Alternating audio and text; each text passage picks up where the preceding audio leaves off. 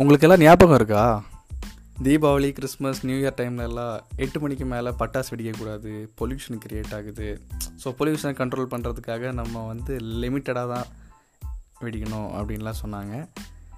அப்படியெல்லாம் சட்டங்கள் போட்ட அதே அரசியல்வாதிகள் தான் இப்போ பிரச்சாரம் பண்ண போகிற வழியில் மக்கள் போகிற பாதையில் மக்கள் கூட்டத்துக்குள்ளாடியே பட்டாசெல்லாம் அதுவும் பயங்கரமான சரவடியெல்லாம் வெடிக்கிறாங்க. அப்போ அது பொல்யூஷன் இல்லையா? எத்தனை காலம் தான் ஏமாற்றுவார் இந்த நாட்டிலே? சொந்த நாட்டிலே நம் நாட்டிலே.